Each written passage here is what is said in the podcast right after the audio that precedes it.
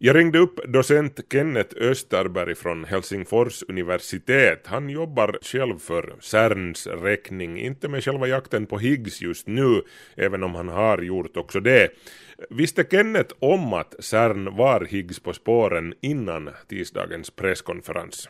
No, det har nog varit rykten som har hållit på säkert över eh, en månad eller ett par som har, där det har, vi har hört från kollegor att indikationer att det skulle finnas någonting intressant i både, både det här i, i det här data, de här stora experimenten Atlas och CMS. No, no, sen när du fick höra vad, vad de hade kommit fram till så hur, hur reagerade du?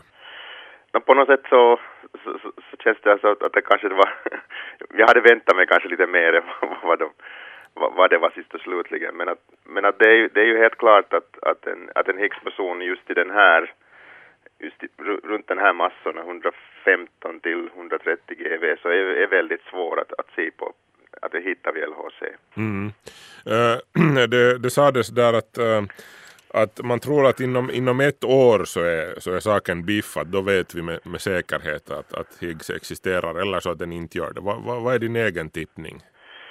No, om det, om det inte, alltså om inte de här inom ett år med den data som de tar nästa år att, att om inte de, de ser klart att det här, vad, vad de, de här, det här, den här signalen som du nu ser, att, inte, att inte den ökar signifikant så, så betyder det nog att inte tidspersonen inte finns där utan det är nog något annat.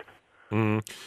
Nå, om, om det nu bekräftas, om, om, de, om de här tidiga signalerna mm, pekar mot rätt håll och Higgs finns där, hur skulle du själv värdera det här som en, som en upptäckt? Hur viktig är den? Alltså nog det är ju viktigt eftersom det är ju det, är det som egentligen som, enda som fattas i standardmodellen. Att, att det är ju den enda pusselbiten som, som fattas för att vi ska ha en, ha en komplex modell för, för standardmodellen.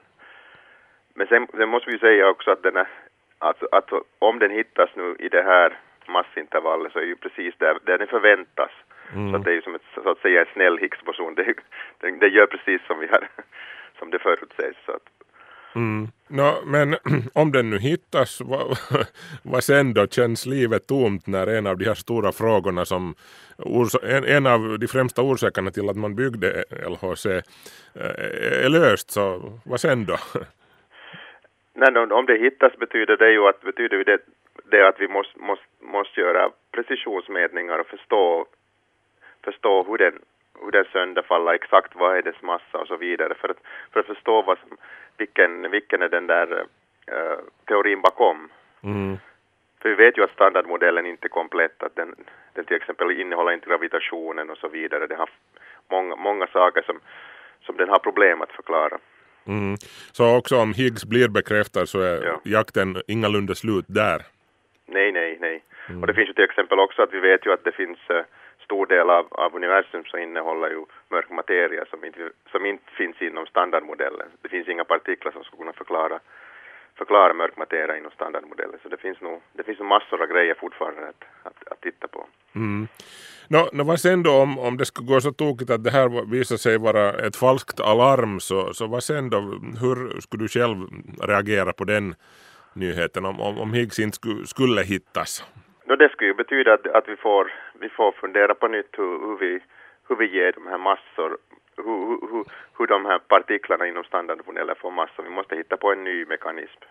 För finns inte det här, det här, det här inte massintervallet nu, uh, eh, för vi vet ju också från, från LHC att, den, att vi har ju en övre mask, uh, undre massgräns också för Higgs-bosonen som är något, något 600 gigaelektronvolt. Om, om, om inte finns om inte finns det här mass betyder det att, att Higgs-mekanismen inte, inte, inte det där, naturen har inte den här Higgs-mekanismen och då måste vi hitta ett an, annat sätt att förklara hur, hur de här partiklarna får, får sin massa. Ja, no, men äh, nästa år ska det som sagt äh, göras mera körningar och med, flera mätningar. Och, men, men sen, vad händer sen? Jag har förstått att LHC ska köras ner för en tid. Ja, no, det kommer att vara en sån här tvåårs uppehåll och, och det är för att, för att man ska kunna, kunna gå till en högre energi. Att just nu så är det ju 7 teraelektronvolt för kollisionsenergin och, och nästa år troligtvis 8 teraelektronvolt men man vill komma till det där,